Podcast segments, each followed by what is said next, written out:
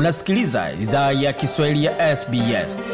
Pata taarifa zaidi kupitia sbs.com.au mkwaju swahili.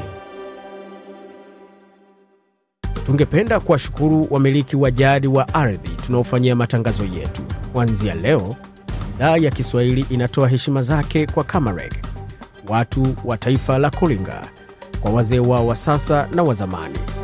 Pia kuanzia leo kuna wakubali wa Aboriginal na Torres Strait Islander ambao ni wamiliki wa jadi kutoka ardhi zote unaosikiliza matangazo haya.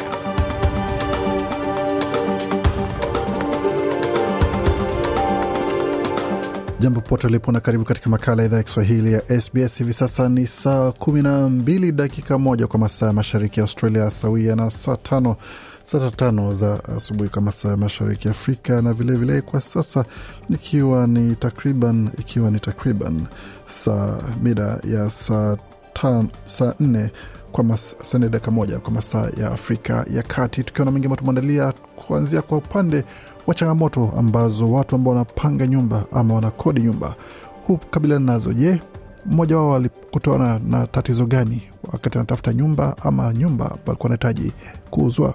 Kuna ingine shirika yenye ilikuwa ikisaidia wakimbizi ama waimmigrant wakifika hapa, ilitusaidia na sisi, lakini hatukufaulu pia mpaka um, Walili State wakatuongezea siku zingine thelathini zikaisha, hatukufaulu tena kupata nyumba, ndio wakatupeleka mahakamani.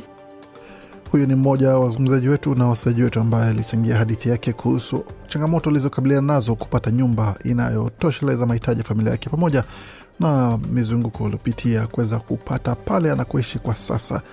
Katika mengine ambayo tunazungumzia ni changamoto ambazo zinaibuliwa ndani ya mahakama ya upeo nchini Kenya, ikiwa ni siku moja kabla ya kesi nzito kuwasilishwa kwa suala zima la kubatilishwa kwa uchaguzi mkuu nchini Kenya, wakati mrengo wa Kenya Kwanza unasema kwamba hakuna la kubatilisha, sisi ndio washindi halali. Je, nanataibuka mshindi?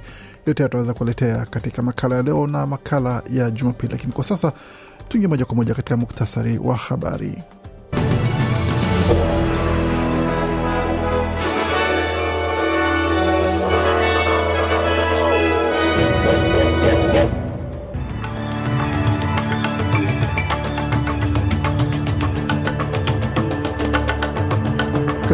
Katika muktasari wa habari jioni hii ya leo, kwa sasa abiria jimboni New South Wales kukabiliana na usumbufu wa usafiri baada ya mazungumzo kati ya serikali na chama cha wafanyakazi wa usafiri kukwama, na upinzani wa shirikisho waishtumu serikali kwa kuvunja ahadi ya kampeni. Wakati barani Afrika mapigano yaripotiwa nchini Ethiopia licha ya wito wa amani, nako nchini Kenya Raila Odinga asema kwamba ataheshimu maamuzi ya mahakama iwapo yatapata kuwa uchaguzi mkuu wa Agosti 9 ulifanywa kwa haki. Na mshindi halali ni William Samoei Ruto daktari hapo akisema kwamba ni mazungumzo ambayo alifanya na waandishi wa habari masaa machache yaliyopita. Lakini kwa sasa katika ulimwengu wa michezo ni pamoja na Tanasi Kokanakis kukumbwa na kichapo katika mechi za wazi za Marekani dhidi ya Australia, wakati gwiji wa mchezo wa wanawake wa tenis Serena Williams ashinda katika mechi yake ama katika shindano lake la mwisho kabla ya kustaafu. Yote hayo katika makala ya michezo, lakini kwa sasa moja kwa moja katika taarifa kamili za habari tulizowaandalia.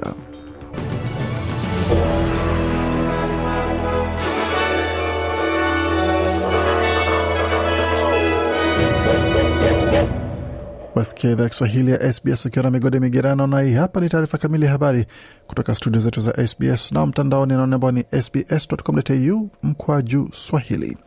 Wasafiri wa reli wa New South Wales wanajiandaa kukabiliana na usumbufu wa usafiri kesho, wakati mazungumzo kati ya chama kinachowakilisha wafanyakazi wa reli tram na basi na serikali ya jimbo hilo yakitarajiwa kuendelea. Hali hiyo inajiri baada ya kuchelewa kwa safari za baadhi ya reli kwa muda wa dakika 20 na 30 hii leo Agosti 30. Hatua ya viwanda ya kesho inajumuisha marufuku kwa uendeshaji wa magari ya reli ya kigeni. Alex Classens ni katibu wa chama cha RTBU amesema kwamba chama hicho kilikuwa na nia ya kutazama mbinu mbadala kama serikali ingelikubali kutatua maswala hayo leo, ila The railway takes 48 hours to make changes to train planning. Anasema reli huchukua masaa 48 kufanya mageuzi kwa mpango wa reli. Kwa hiyo hata kama tungejaribu kusema sawa, tusitishe hatua hii, itakuwa vigumu sana kwa reli kufanya chochote sahihi isipokuwa kuendesha magari ya reli kwa ratiba ya wikendi, alisisitiza Bwana clasen Kwa hiyo kama unaopangwa kusafiri hapo kesho, basi ukiwa jimboni New South Wales, tazama ratiba ya usafiri na ujue ni wakati gani wa kuwasili katika kituo cha usafiri kwa muda unaofaa, kuepuka changamoto ama matatizo ambayo yanaweza kukumba hapo baadaye. Tukiendelea na makala mengine ambayo tumeandalia, serikali ya shirikisho iko chini ya shinikizo kuchukua hatua kwa suala zima la malipo ama pengo la malipo ya jinsia, ambapo Australia, taasisi ya Australia na utafiti wake imesema kwamba imeonyesha kwamba kunakuwa na mpango wa awamu ya tatu ya makato ya kodi ambao huenda ikatoa manufaa zaidi mara mbili kwa wanawake na wanaume vilevile. Shirika la ACTU pia nalo ambalo husimamia ni chama cha wafanyakazi kimetoa taarifa hiyo ikisema kwamba nguvu kazi na ushiriki katika nguvu kazi kunakuwa unajumuika pia pamoja na suala zima la pengo katika malipo ambayo itakuwa ni ongezeko la bilioni milioni mia na kumi na moja uh, katika uchumi wa taifa. Akizungumza kabla ya kongamano la ajira na ujuzi ambao itakuwa kule mjini Canberra, rais wa ACTU Michelle O'Neill anasema kwamba wanawake kwa wastani hulipwa asilimia thelathini chini ama kidogo ya wanaume na vilevile vile ushiriki wao katika nguvu kazi unakuwa na asilimia nane tu kwa kiwango hapo cha chini pia. Women continue to be uh, undervalued in the work that they do. They continue to be working. Bionil anasema kwamba wanawake wanaendelea kutothaminiwa katika nguvu kazi. Wana uwezekano wa kufanya kazi katika mazingira ya ajira ambazo si za kudumu na hawapewi masaa au siku au ratiba wanazohitaji. Wanaendelea kubaguliwa pia kwa upande wa kupandishwa cheo na mafunzo pamoja na kupata fursa za kazi, na pia hatujaweka mizani sawa kwa jinsi tunaweza waunga mkono wanawake kazini, alisisitiza B O'Neill. Wameomba pia serikali pia ilete mbele marekebisho yake ya huduma ya malezi ya watoto hadi mwaka huu ambayo imeratibiwa kufanywa katika miaka ya hivi karibuni. Tukisalia katika suala zima la ajira na kuelekea sasa moja kwa moja katika suala zima la makato ya kodi. Makato ya kodi Uh, serikali ya shirikisho imesema kwamba itaendelea na makato yake ya kodi kwa watu ambao wana malipo ya juu licha ya kupata upinzani pamoja na ukosoaji mkali kote bungeni kutoka upinzani na kutoka vilevile vile katika vyama vingine vidogo vidogo. Awamu ya tatu ya makato ambayo itakuwa na faida kubwa zaidi kwa Waaustralia wenye hela zaidi ama wenye utajiri mkubwa zaidi, utagharimu bajeti bilioni 243 katika muda wa miaka kumi ambayo inatarajiwa, na hivyo pia ilikuwa imepingwa mwanzoni, ilikuwa imepingwa na chama cha Leba. Hata hivyo, waziri mkuu Anthony Albanese kwa kufikia sasa amesema kwamba atasimama kidete na makato hayo hata kama amepokea wito wa kukata hatua hiyo ama kusitisha mpango huo ambao ataleta mbele na wabunge wengine wakiwemo mbunge wa chama cha Liberal Russell Broadbent na kiongozi wa chama cha Greens Adam Bent ambao wameelezea upinzani wao kwa hatua hiyo. Hata hivyo, kiongozi wa upinzani na washirikisho Peter Dutton amesema mageuzi yoyote hayatavunja yatavunja ahadi aliyotoa kwa umma waziri mkuu, kwa sababu The Prime Minister promised the Australian public before the election that he wouldn't trash the stage three tax. Anasema waziri mkuu aliahidi umma wa Australia kabla ya uchaguzi mkuu kuwa hatatupa nje awamu ya tatu ya makato ya kodi ambayo ingeona asilimia 95 ya Waustralia wakilipa senti 30 kwa kila dola au chini. Chama cha Leba sasa kinazungumza kuhusu kuvunja ahadi hiyo na kujiondoa kutoka makato hayo ya kodi. Waziri mkuu anahitaji jitokeza na aseme wazi kuwa atatimiza ahadi yake aliyotoa kwa umma wa Australia wazi kiongozi huyo wa upinzani akikosoa vikali hatua ya serikali. Na tukielekea moja kwa moja hadi barani Afrika kujua ni yapi ambayo amejiri kwa sasa. Mwanajeshi mmoja ameuawa pamoja na wanamgambo 28 kwenye operesheni mbili za kijeshi kaskazini mashariki mwa Burkina Faso, kulingana na ripoti ya Jumatatu kutoka kwa jeshi. Taifa hilo la Sahel lisilo na bandari limekuwa likikabiliana na wanamgambo kwa miaka misaba ambapo zaidi ya watu elfu mbili wamepoteza maisha huku wengine zaidi ya milioni moja nukta tisa wakilazimika kuondoka makwao. Kwa mujibu wa shirika la habari la AFP, makabiliano yamechacha mashariki na kaskazini mwa nchi ambako wanajihadi wanashirikishwa na kundi la kigaidi la Al Qaida au Islamic State. Jumapili jeshi lilisema kwamba limeanza mashambulizi mapya baada ya ukandamizaji kutoka kwa waasi kwenye mji wa kaskazini wa Seba.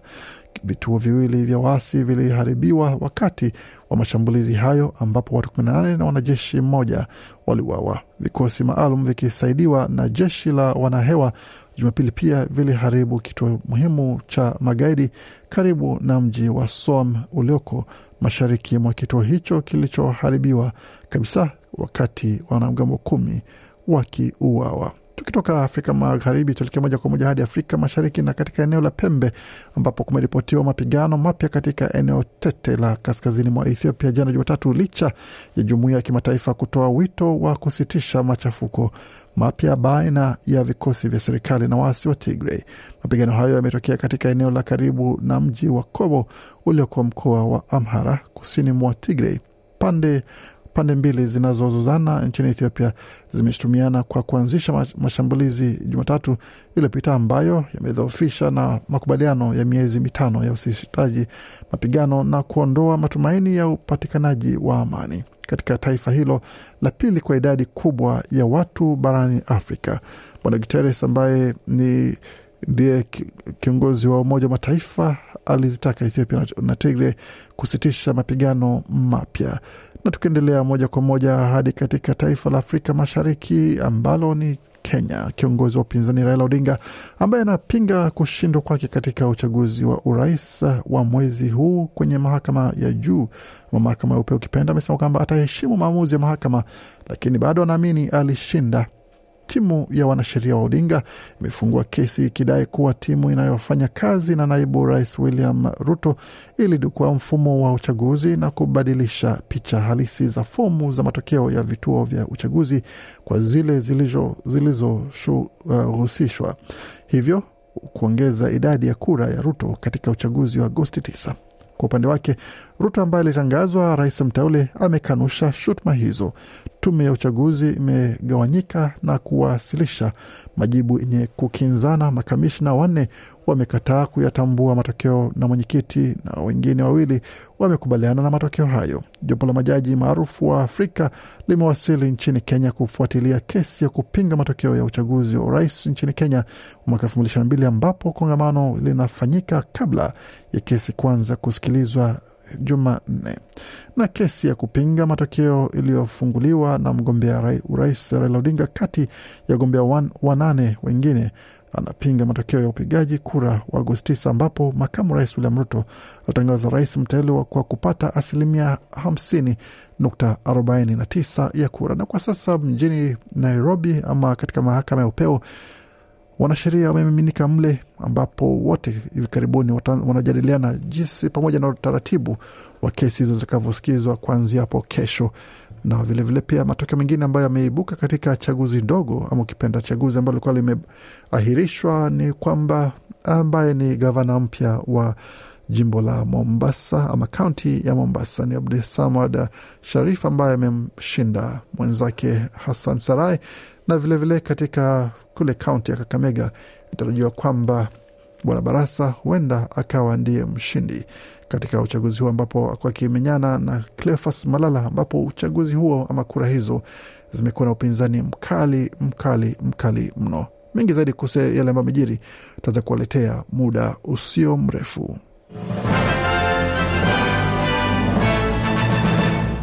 Waendelea kuisikia idhaa Kiswahili ya SBS wakiwa na migode migerano. Kwa sasa tuelekea moja kwa moja katika taarifa za michezo, tukianzia katika mchezo wa NRL ambapo ibada ya maalum, ibada maalum ya ukumbusho aliyekuwa mwalimu wa zamani wa timu za North Queensland Cowboys na Maroons Paul Green itafanywa hapo kesho katika, katika jimbo la Queensland. Mamia ya watu wanatarajiwa kuhudhuria uh, ibada hiyo katika eneo la Wynnum Manly Leagues ambayo itakuwa hapo Brisbane, mjini Brisbane ambako uh, mwalimu huyo mwenye umri wa miaka 49 inaaminika kwamba alipatwa amefariki baada ya kujitoa uhai. Bwana Green alisaidia timu ya Cowboys kupata ushindi wao kwa mara ya kwanza mnamo mwaka elfu mbili kumi na tano ambapo walicharaza timu zingine zote na katika fainali kwa charaza watani wao wa jadi Brisbane Broncos katika mechi ambayo ilikuwa ni ya kihistoria na kusisimua mno. Tukielekea moja kwa moja katika taarifa zingine za michezo, hususan katika mchezo wa tenis na hususan mchezo wa wazi wa Marekani ambapo Waustralia wanaendelea kupata ushindi hata kama baadhi wameondoana. Mwaustralia Alex de ameingia katika awamu nyingine ya pili baada ya kumcharaza Mserbia Filip Krajinovic katika mechi yao. Mwaustralia huyo mwenye ni nambari 18 bora katika dunia alimcharaza mwenzake katika seti tatu ambazo zikiwa ni saba tano sita mbili sita tatu. Wakati huo John Millman naye alicharazwa na kuondolewa katika michuano hiyo dhidi ya mchezaji Emilio Nava. Marekani huyo alipata ushindi wa saba sita nne sita saba sita moja sita sita moja katika mechi ambayo ilidumu kwa muda wa masaa mane katika jua kali. Vilevile vile, mechi hiyo inafanyika kule Marekani bila Novak Djokovic ambaye ametupuliliwa nje kwa sababu ya masharti pale. Na katika mazungumzo kuhusiana na hile, mkurugenzi wa michuano hiyo alisema kwamba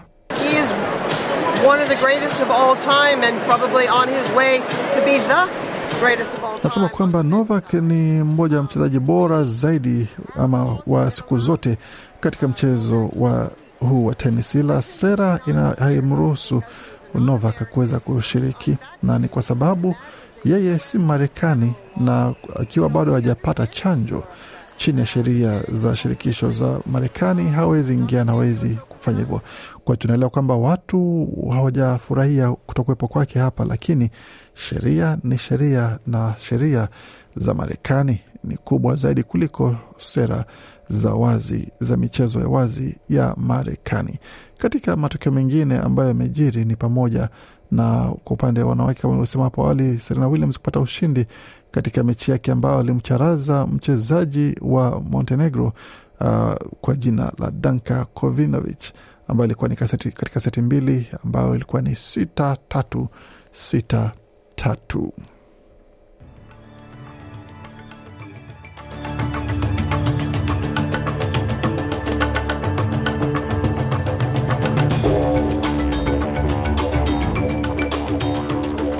Nam, tukitazama hali ilivyo katika masuala ya ubadilishaji wa fedha kwa sasa, dola moja ya Marekani sawa na dola moja na senti 44 za Australia, wakati dola moja ya Australia ina thamani ya faranga 1223 za Burundi.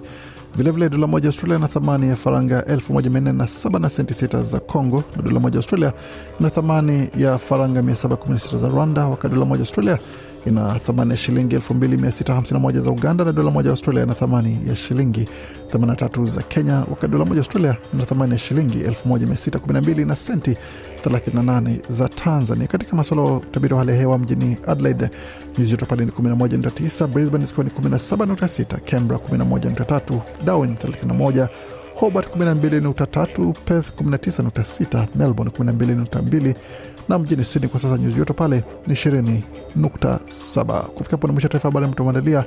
Bakia nasi kwa makala mengine manakuja kutoka studio zetu za SBS. Waendelea kusikiliza Kiswahili ya SBS.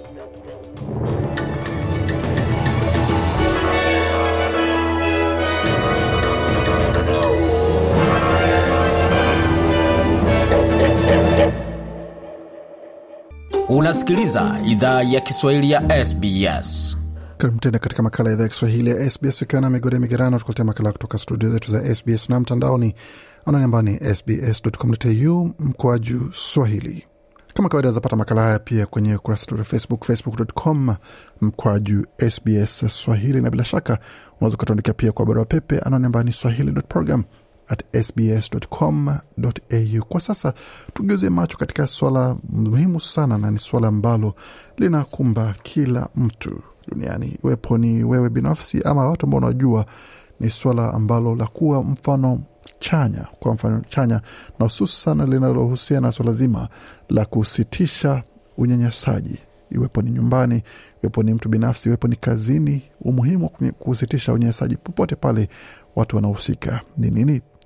Ni mara ngapi tumesikia usemi kuwa wavulana watakuwa wavulana tu, au ni sawa, alifanya hivyo kwa sababu anakupenda, kuhusu tabia za kukosa heshima au vurugu dhidi ya wasichana au wanawake. Wataalamu wanasema kwamba hata kama sehemi hizi zinaonekana ni kama hazina madhara yanayoonekana, tunachofanya bila kujua ni kufanya uchokozi huu huwe kitu cha kawaida kilicho ndani ya wavulana au kitu ambacho kinachochewa na wasichana.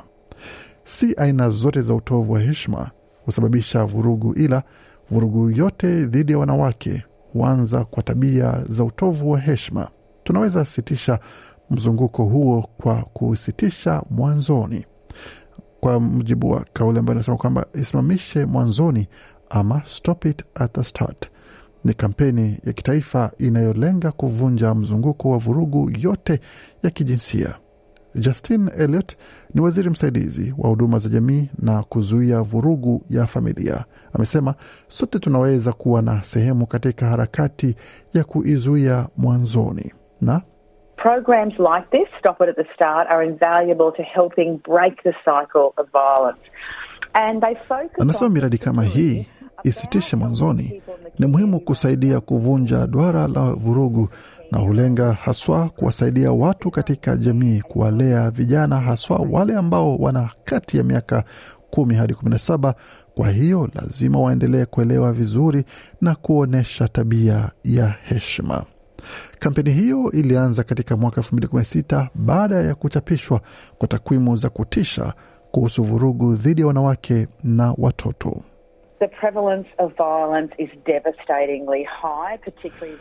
Naibu msaidizi ama waziri msaidizi asema kuenea kwa viwango vya vurugu ni juu sana, hususan kiwango cha mauaji yanayofanywa na wapenzi.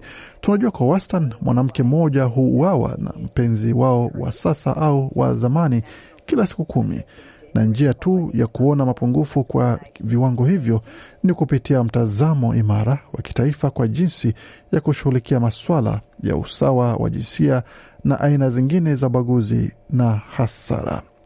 Kampeni hiyo imetambua kuwa tabia za vijana hushawishiwa na kuundwa na watu wazima, walezi na washawishi wanaowazunguka. Aidha, kampeni hiyo inahamasisha watu, watu wazima watathmini mitazamo yao binafsi na wawe mifano chanya. Dr. Rosina McAlpine ni mtaalam wa malezi na yeye pia ni mwandishi wa kitabu kwa jina la Inspired Children. Amesema visingizio kama wavulana watakuwa wavulana tu vinaweza unda mitazamo ya vijana kuhusu kilicho sawa na kuhalalisha utovu wa heshima wa vijana. Violence doesn't just start, it grows from being a young child. Anasema vurugu haianzi tu, hukua kuanzia utotoni na kuendelea katika ujana na hadi unapokuwa mtu mzima. Ni wakati wa kusitisha visingizio kama wavulana watakuwa wavulana. Ni sawa, kaa ngumu kijana. Hivyo vitu vyote tunavyosema lazima tuache visingizio hivyo, amesema daktari Daktari Rosina McAlpine. Daktari Makalpan ameongeza kwamba alikuwa ndani ya nyumba ambako vurugu ilihamasishwa kutoka babu yake hadi babake, naye binafsi amepitia uzoefu wa vurugu hiyo pia. Huyu hapa na maelezo zaidi. Was from a generation where they believed that discipline. Anasema baba yetu alitoka katika kizazi ambacho waliamini kuwa nidhamu ya adhabu ya viboko ndiyo iliyofaa kuwalea watoto wazuri, na nyumbani adhabu yetu ingejumuisha mkanda wa babangu, ingejumuisha hata tawi jembamba la mti. Wakati mwingine mkono mzito ulitumiwa, na wakati mwingine ilibidi tuvae mavazi ya kuficha vidonda kwa sababu ya vichapo ama adhabu walizopokea. Daktari McAlpine ameongezea kuwa mamake alikuwa na kizazi ama alikuwa wa kizazi hicho pia kilichoamini kuwa kina baba lazima watoe adhabu ama nidhamu. Kinachofanya kuvunja mzunguko huo wa, ku, wa kuwa vigumu ni kwamba kama babake Daktari McAlpine, wengi wanaofanya tabia ya fujo wanaamini wanachofanya ni sahihi. Kwa hiyo mzunguko huo unaweza endelea kwa sababu hawajui hali nyingine ya kufanya. He really, truly, with all his heart, thought he did the best for us. I Dr. condone Makapa anasema kwamba aliamini kwa moyo wake wote kuwa alifanya kilicho bora kwetu. Sikubaliani na vurugu kwa hali yoyote, ila najua pia kuwa angesema vitu kama nilipokuwa mchanga na nilikuwa ba, uh, nikikuwa babangu alikuwa akinipiga bila sababu, sikukupiga bila sababu. Kwa hiyo katika fikra yangu alikuwa amekaribia kile ambacho kinaweza zingatiwa kuwa ni malezi yanayofaa, alisema Daktari McAlpine katika kauli yake. Daktari McAlpine ametumia miaka mingi akifanya utafiti kushiriki mbinu za malezi zinazounga mkono kimsingi kuvunja mzunguko wa vurugu wa familia yake. Huyu hapa na maelezo zaidi. I learnt little by little what it meant to be a good parent, what supportive. Anasema nilijifunza kidogo kidogo kinachomaanisha kuwa mzazi mzuri, jinsi ya kushiriki katika malezi ya kuunga mkono yanavyofanana. Inahusu kuwaelimisha watoto wetu jinsi ya kuwa duniani, haihusu kuadhibu na kuwapa zawadi kwa jinsi ya kuwa duniani, ila kuwapa ramani za ndani na ujuzi wa maisha wanayohitaji. Kwa hiyo kwangu, kuvunja mzunguko huo kulihusu kujifunza jinsi ya kuwa mzazi mzuri. Kuvunja mzunguko huo hauhusu tu watu wazima kutathmini mitazamo yao binafsi. Waziri msaidizi amesema kwamba sehemu ya kampeni hiyo ni kuhamasisha mijadala hai iliyo wazi na endelevu kuhusu mahusiano yenye heshima na usawa wa jinsia. Huyu hapa na maelezo zaidi. Young people take great notice of what key adults in their lives say, like their parents and their teachers and their coaches. Anasema vijana hutazama vitu ambavyo watu wazima hujali katika maisha yao kama wazazi wao, walimu wao, viongozi wao jamii, na kwa hiyo kuna hatua nyingi ambazo sisi watu wazima tunaweza chukua. Baadhi ya watu ni wadogo na huchukua hatua kama kujadili, unajua, kile ambacho kinaweza onekana kama ni utani ambao hauna madhara. Tunastahili kuwa na mjadala kuhusu hilo au kuzungumza na vijana kuhusu kujiamini, kuzungumza wanaposhuhudia utovu wa heshima. Kwa hiyo ni muhimu kuanza mjadala huo, alisisitiza. Dr McAlpine pia ameongezea kuwa ni si mapema au kuchelewa kuzungumza na watoto wako kuhusu heshima, kwa sababu We need to be as teachers, as parents, at every stage. anasema tunastahili kama walimu na wazazi katika kila hatua kutotoa visingizio, simama na kutoa elimu, kuwa na mazungumzo hayo kuhusu tabia nzuri ni nini, alisisitiza. Kuna rasilimali nyingi pia ambazo zimetolewa na kampeni ya Stop It at the Start campaign ambazo zinaweza kusaidia kutambua visingizio visivyokusudiwa, kwanza mazungumzo na kupitia majibu ya mtoto wako. Have a look at respect.gov.au webpage that we have. There's a respect checklist. Anasema tazama tovuti yetu ya respect.gov.au. Kuna orodha ya vitu vya heshima na mwongozo wa kufanya mazungumzo, na ni muhimu sana kwa watu wazima kuitazama na kuona jinsi wanaweza shiriki katika mazungumzo na vijana kuhusu heshima. Kuna rasilimali pia ambazo zimetafsiriwa katika lugha kadhaa kwa jamii zenye lugha na tamaduni tofauti nchini Australia. Waziri msaidizi amesema hapa. well, we know that often the rate are higher amongst certain groups. Anasema tunajua mara nyingi viwango viko juu zaidi miongoni mwa vikundi fulani katika vikundi vya tamaduni mbalimbali. Pia kuna ongezeko la viwango vya wanawake kutoka jamii za Aboriginal na Torres Strait Islanders, na kampeni hii ya Stop It at the Start ni rasilimali maalum kwa vikundi vya tamaduni tofauti. Viongozi wa jamii za CALD nao huwa na nafasi muhimu ya kushughulikia masuala haya katika hali nyeti ya kitamaduni, amesema Maria Dimopoulos. Bi Maria ni mwenyekiti wa bodi ya usalama na usawa, ambayo ni bodi ya kilele kwa huduma za kitaalam za unyanyasaji wa nyumbani jimboni Victoria.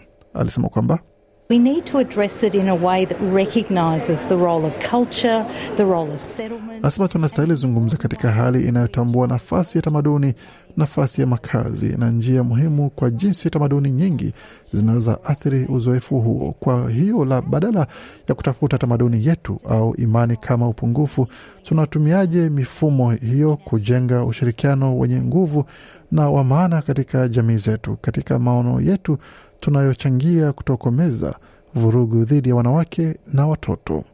Kampeni ya Stop It at the Start imeingia katika awamu ya nne mwaka huu na tathmini hiyo ilifanywa uh, kufikia sasa imeongezea kwamba imeonyesha kuwa kampeni hiyo inatumika kama anavyosema waziri msaidizi Justin Elliot. Idhaa ya Kiswahili ya SBS. Shiriki taarifa zetu kwenye Facebook. Waendelea kuisikiza idhaa ya Kiswahili ya SBS ukiwa na migode migerano, tukuletea makala ya kutoka studio zetu za SBS na mtandaoni anwani ambayo ni sbs.com.au mkwaju swahili. Na katika makala tulioletea hapo kabla ya mapumziko, iwapo yamekuguza mawewe ama mwingine ambaye umesikiza unahitaji msaada wowote, unaweza ukapata msaada kwa kupiga simu kwa namba hii moja nane sufuri sufuri respect. Namba hiyo kwa kamili ni moja nane sufuri sufuri saba tatu saba saba tatu mbili. Tarudia tena moja nane sufuri sufuri saba tatu saba saba tatu mbili, au tembelea tovuti hii moja nane sufuri sufuri respect org au. Tarudia moja nane sufuri sufuri respect org au. Na kama una hali ya dharura piga simu kwa namba hii sufuri sufuri sufuri. Tunatumai kwamba makala hayo yamekupa taarifa zaidi pamoja na mbinu za kuweza kujinusuru iwapo unakabiliwa na changamoto kama hizo, na bila shaka unaweza kuyapata taarifa hiyo pamoja na mwongozo huo kwenye tovuti yetu unaonamba ni sbs.com.au mkwaju Swahili. Kwa sasa tugeuzie macho katika swala zima la swala zima la changamoto ambazo watu wanakabiliana nazo kupata nyumba inayokidhi mahitaji yao, hususan watu kutoka familia za watu wengi ama familia kubwa ukipenda, familia ambazo na watu zaidi ya, mo, ya, ya watu wanne, watano, sita, saba hivi huwa zinakabiliana changamoto kubwa sana ya kupata nyumba ambazo zinatosheleza mahitaji yao. Je, ni yapi ambayo yanafanywa kuhakikisha kwamba watu kama hao wanapata makazi yanayofaa na yanayostahili mahitaji yao, na vilevile vile, ni kipi ambacho hutokea iwapo wanakumbwa na hali ambapo inashindikana kupata makazi yanayofaa kwa mahitaji yao. Tumezungumza na mmoja wa wasikilizaji wetu ambaye aliweza kutupa hadithi yake alipowasili hapa nchini Australia, changamoto ambazo amekumbana nazo na hali ambayo imefanya afike hadi mahakamani kwa sababu kwa sababu ya kukosa nyumba inayotosheleza mahitaji yake. Tumempa jina la Emma kwa ajili ya kuweza kuficha utambulisho wake, na hii hapa ni hadithi yake aliyosimulia kwa muda ambao aliweza kupata na changamoto aliweza kukabiliana nazo na uzoefu ambao alipata na kupitia na kila alichojifunza, hususan alipowasili hapa nchini Australia. Na baada ya kuwasili, ni kipi ambacho alisema kwamba kinaweza kawa bora zaidi kwa wengine ambao huenda kujipata katika hali kama yake, kile ambacho unaweza kufanya wanapokumbwa na changamoto kama hizo. Hii hapa ni hadithi yake akianzia kwa wakati alipowasili hapa Australia na kilichofuata baadaye kwa upande wa makazi. Asante sana, nashukuru kwa kupata nafasi ya kuongea. Wakati nilifika Australia nilipata nyumba ya transit. Uh, kutoka kwa hiyo nikaingia kwa nyumba ingine um, nikakaa hapo mwaka mmoja. Nyuma ya hiyo mwaka ndio nilianza kutafuta nyumba ingine, kwa juu walikuwa wameuza yenye nilikuwa ndani, afu wakanipatia siku uh, tisini. Nikatafuta nyumba iwezekanavyo, na sikupata nyumba, na nilikuwa nikijaza form. Uh, nikizani uh, niko na condition ama niko na income ya kutosha, lakini nikakuwa sikufaulu kwa kila application mpaka um, wakanipeleka mahakamani. Kusema hukufaulu kwa kila application. Uli, uliweka maombi ngapi ya nyumba? Zaidi ya kumi, zilikuwa zaidi ya kumi. um, siwezi kukamilisha ni ngapi, lakini zilikuwa zaidi ya kumi na nilikuwa nikiapply nyumba kubwa zenye za kutoshana na familia yangu, lakini sikufaulu, na nikasaidiwa na shirika ingine. Uh, ilikuwa familia ya watu kumi, watoto nane na baba na mimi.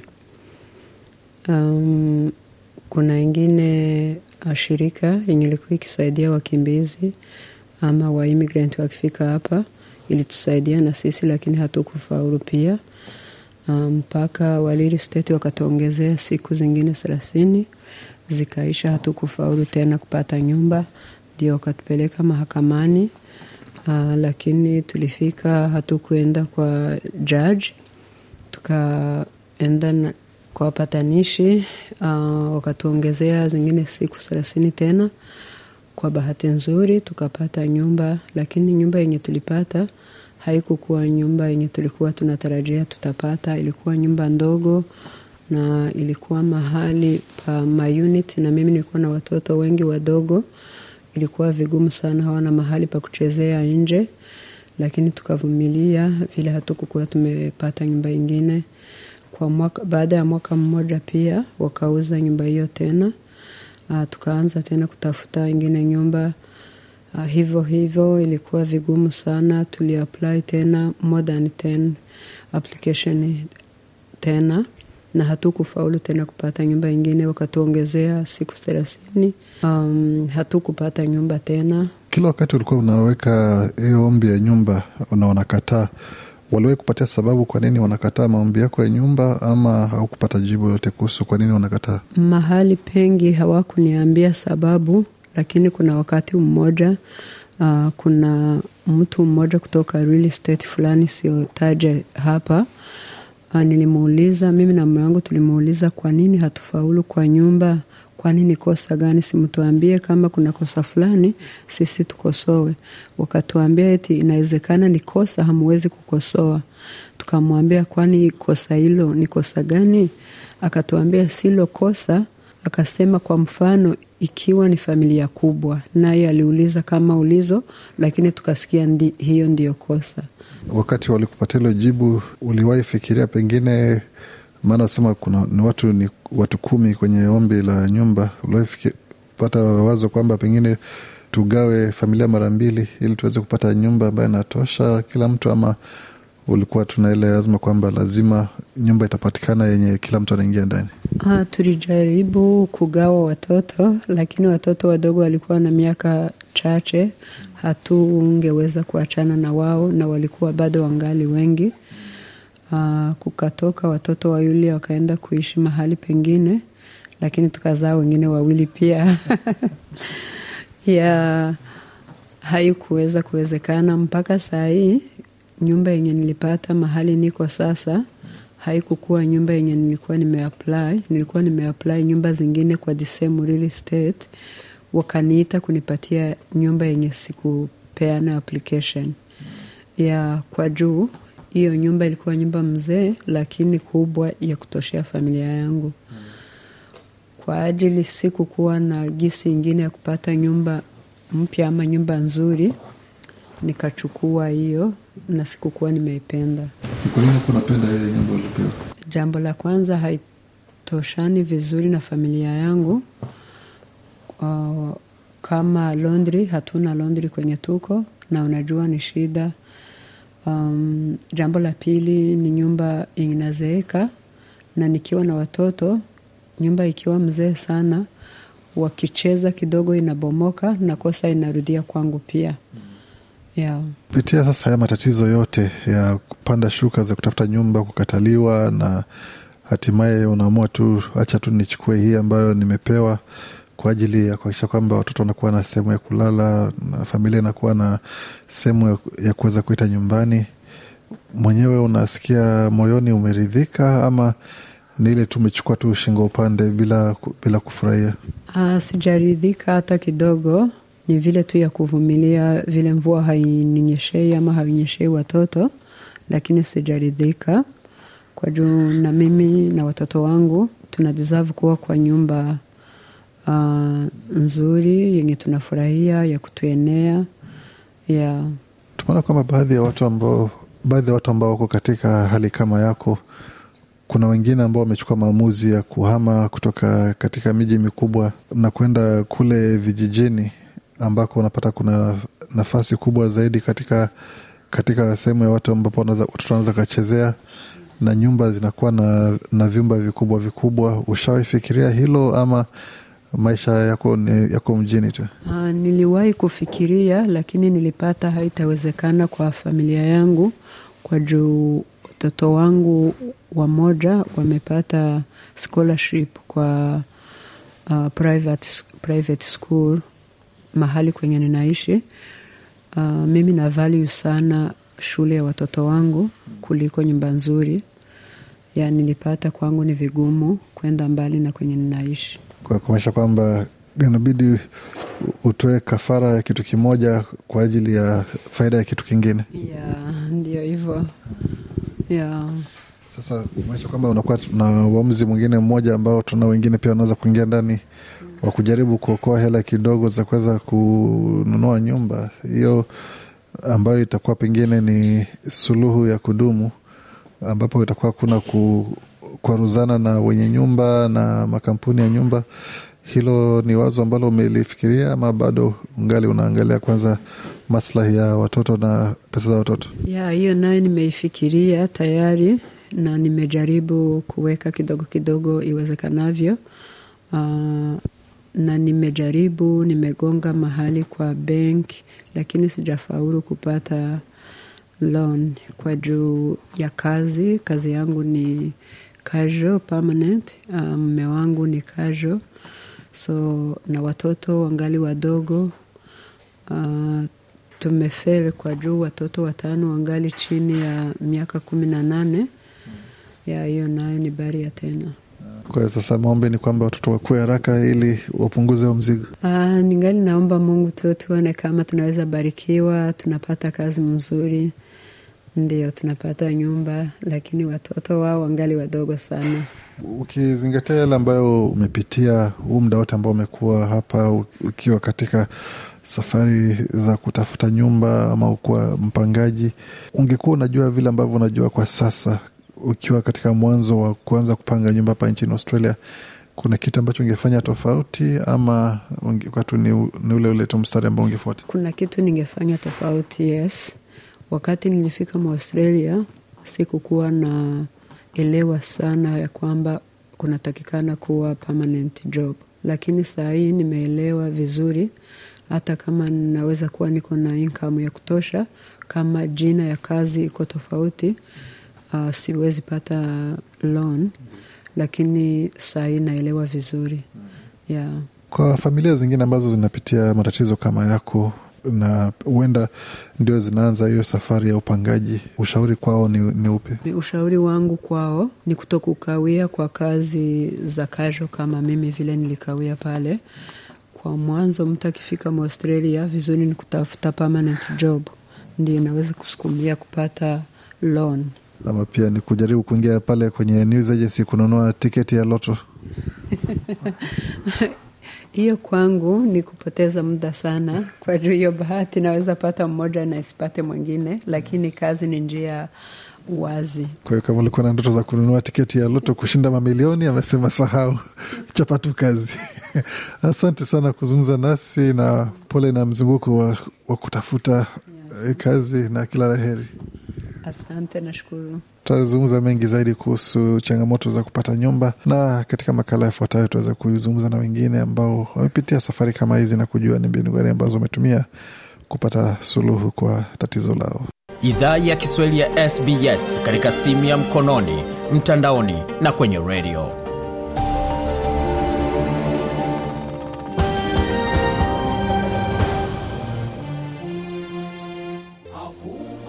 Waendelea kusikia idhaa Kiswahili ya SBS ukiwa na migode migerano, tukuletea makala kutoka studio zetu za SBS na mtandaoni ambayo ni sbs.com.au mkoa Kiswahili. Huo ni wimbo wa marehemu Kizito Mihigo ambaye alifariki ama wengine wanasema kwamba aliuawa na wasiojulikana kule nchini Rwanda kwa sababu ya kutetea haki za binadamu pamoja na kukosoa mamlaka kwa masuala mbalimbali ya umma. Na tukisalia katika swala zima la watu waliouawa, tunazungumzia swala zima la watu waliofariki ama waliouawa kinyama katika kambi ya wakimbizi ya Gatumba nchini Burundi, ambao ni jamii kutoka Wanyamrenge ambao wanatoka eneo la Kongo. Je, miaka zaidi ya miaka ishirini tangu kuuawa kwao, ni nini ambacho kinaendelea kwa upande wao kutafuta haki na ni wapi ambao wamefikia kwa katika juhudi zao za kuweza kupata suluhu kwa changamoto ambazo zimekumba jamii zao. Tulipata fursa ya kuzungumza mapema mwezi huu katika ibada ya ukumbusho na mwenyekiti wa jamii yao ambaye aliweza kuweka mengi wazi kuhusu kile ambacho wanafanya kutafuta haki kwa wapendo wao waliouawa. Kwa majina, mimi naitwa kwa jina la Nzovu Moize na mimi ni kiongozi wa kabila la Wanyamulenge kwa Wakongomani katika nchi hii ya Australia. Bwana Moise, najua kwamba jana mlikuwa na sherehe ya ukumbusho ya waliouawa katika mauaji ya miaka kumi na nane iliyopita katika kambi ya wakimbizi ya Gatumba. Lengo la sherehe kama hiyo ama ibada hiyo ni nini? Miaka kumi na nane, kwa nini kuendelea kujikumbusha mabaya na machungu yaliyopita? Ndiyo, kwa kweli hapo jana uh, tulikuwa tumeshiriki kwa ajili ya kukumbuka na zaidi sana tukiomba justice kwa watu wetu ambao wameuliwa kwa kifo ambacho hawakuwa wanakitarajia, kwa tukio ambayo limepitika hapo kwenye Katumba, ambapo walikuwa wakiomba uhifadhi, walikuwa wakikimbia maafa katika nchi ya Kongo, wakati walipokuwa hapo tarehe kumi na tatu za mwezi wa nane mwaka elfu mbili na nne kukatokea ajali ya kifo, wakauliwa kama wanyama wengine wakachomewa. Hii ni miaka kumi na nane kabila la Wanyamurenge likiwa na huzuni, likiwa na machungu, na ndiyo sababu tumekutana kusudi tupashe kukumbuka, na sio kukumbuka tu, bali ilikuwa na lengo la kuomba justice kusudi sauti yetu isikilike, hawa ambao wamefanya maafa kama hayo ya kimbali wapate kufuatiliwa na wapate kujibu kwa ajili gani wamefanya mambo kama hayo, kitendo cha unyama. Na Bwana Mwezi, umezungumzia neno la justice ama haki mara kadhaa tayari katika mazungumzo haya. Je, ni haki aina gani ambayo mnataka ifanyike na ni dhidi ya nani? Haki ambayo tunahitaji ifanyike, tunahitaji haki ifanyike, wafuatilie hao watu wamefanya kitendo kama hicho, kusudi wapashwe kuuliziwa kwenye mahakama. Je, watu ambao wanahusika katika tendo hilo wanajulikana ama ni watu wasiojulikana? Hao watu wamoja wanajulikana, kuna ambao wamejulikana ambao ni wamojawapo katika nchi ya Burundi kama Pasteur Habimana na Agathon Rwasa, na wengine walikuwa bado kujulikana vizuri, lakini kufuatilia gisi wame imeonekana walikuwa wengine ambao walikuwa wakitoka katika nchi ya Kongo. Ndiyo kusema tunaomba kusudi hao watu wajulikane kama ni wanani na wapate kuingia kwenye mahakama. Bwana Moizi, umetaja majina mawili tayari hapo na ni baadhi ya viongozi ambao katika uh, bunge la Burundi kwa sasa. Je, kuna ushahidi wa kutosha kwamba kweli ni wao ndio walihusika katika tendo hilo la kinyama ama ni tuhuma tu? Kuna ushahidi kwa sababu mmoja wao mmojawapo kati yao amejitambulisha yeye mwenyewe kwa kuwa amefanya ajali kama hilo.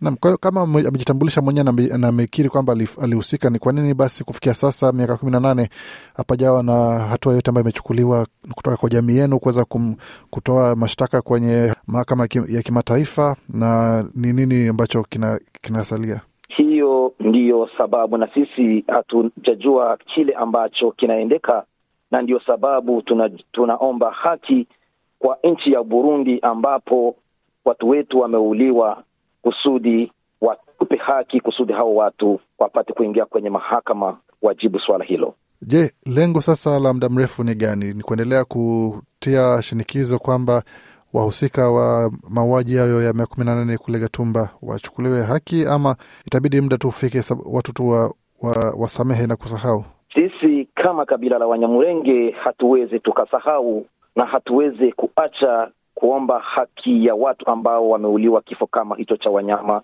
Na hata hivi unajua maafa kama hiyo ingali inaendelea katika kabila hili la Wanyamulenge, inamaanisha ya kwamba sisi tunaendelea kuomba haki ya watu ambao wameuliwa, hata wengine ambao wangali wanauliwa kwa saa hii, na hata government ya kwetu haijafanya kitu chochote hayo maafa ambayo yana, yanafanyika kwa kabila la Wanyamulenge kama Wakongomani. Bwana Moise, ombi la haki linaendelea kutolewa katika mitandao mbalimbali mbali. Kila tunapogeukia kuna ombi hili ombi lile, lakini jamii zingine ambazo zime, limefikiwa na tendo kama hili zinapeleka malalamishi yao katika mahakama ya jinai kule uh, Den Haag, uh, The Hague kule Uholanzi. Je, kuna hatua yoyote ya jamii yako kufanya tendo kama hilo ama nyie mtaendelea tu kupaza tu sauti katika mitandao? Sisi kwa niaba ya Wanyamulenge, sisi tunaendelea hata sehemu yoyote ambapo sauti yetu inaweza ikasikilike, na hata kwa Umoja wa Mataifa, kwa mahakama ya mataifa, kusudi hao watu wapate kujibu tendo hilo ambalo wamefanya, na hatuwezi tukaacha, tungali tunaendelea mpaka jibu lipatikane. Sehemu nzuri ya kumalizia mazungumzo hayo. Asante sana kuzungumza nasi na poleni tena kwa wote ambao walioathirika na tukio hili la kusikitisha mno. Asante sana. Nam, huyo huyo ni Bwana Moris Nzovu, mwenyekiti wa jamii ya Wanyamulenge hapo akizungumza nasi kuhusu kile ambacho anadai kwamba ni haki ambayo haijatendeka kufikia sasa kwa ndugu zao ambao waliuawa kinyama katika kambi ya wakimbizi ya Gatumba. Na tupate pumziko fupi, kisha tuletea mengine mengine zaidi kabla tumalize makala ya leo. Je, wajua kuwa mimea aina ya sandpaper fig na maua ya passion yanayonuka vibaya yanaweza kuondoa muwasho wa mwili? Jamii za pwani ya kaskazini zilisugua majani ya sandpaper fig kwenye mwili, alafu maganda ya passion yanayotoa harufu inayonuka. Sandpaper fig pia majani yake yalitumika kutibu magonjwa ya fungus. Hii ni idhaa ya Kiswahili ya SBS. Waendelea kusikia idhaa Kiswahili ya SBS ukiwa na migodi migerano. Katika taarifa ambazo zimetufikia hivi sasa katika matokeo ya uchaguzi kwa Wakenya ambao wanatusikiza kwa sasa, ambao wanafuatilia matokeo ya ugavana kule Kakamega, ni kwamba Ferdinand, Ferdinand Odinga Barasa amekuwa ndiye gavana mteule ama mshindi wa ugavana kule uh, Kakamega akiwa na kura laki moja elfu tisini na mbili na mia saba sitini na nane wakati mgombea wa karibu Cleophas Malala wa ANC ana kura laki moja elfu hamsini na tisa mia mbili sabini na tano ambazo zimetolewa. Ni taarifa ambazo zinatokea hivi sasa kuhusiana na matokeo hayo. Na kule Mombasa ni kwamba Abdusamad uh, Nasir ndiye ameshinda kura ya ugavana pale. Na kipa tumalize makala letu tena katika muktasari wa habari. Abiria jimboni New South Wales kukabiliana na usumbufu wa usafiri baada ya mazungumzo kati ya serikali na chama cha wafanyakazi wa usafiri kukwama, na wakati upinzani waishutumu serikali kwa kuvunja ahadi ya kampeni. Na mapigano yaripotiwa nchini Ethiopia licha ya wito wa amani. Odinga wa Kenya asema kwamba ataheshimu maamuzi ya mahakama ambayo kwa sasa inaendelea na kikao chake kutoa uongozo kwa jinsi kesi ya kubatilisha uchaguzi itakavyosikizwa katika mahakama ya upeo kule mjini Nairobi. Na kufikia na mwisho wa taarifa ambayo tumeandalia, bakia nasi kwa makala mengine ambayo yatakujia muda kama huu mida saa nne usiku wa Jumapili tutakapo kurudi hewani, lakini kwa wakati huo uzikapata makala na mengine mengi zaidi kwa tovuti yetu ambao ni sbs.com.au mkwaju Swahili. Je, unataka kusikiliza taarifa zingine kama hizi? Sikiliza zilizorekodiwa kwenye Apple, Google, Spotify au popote pale unapozipata.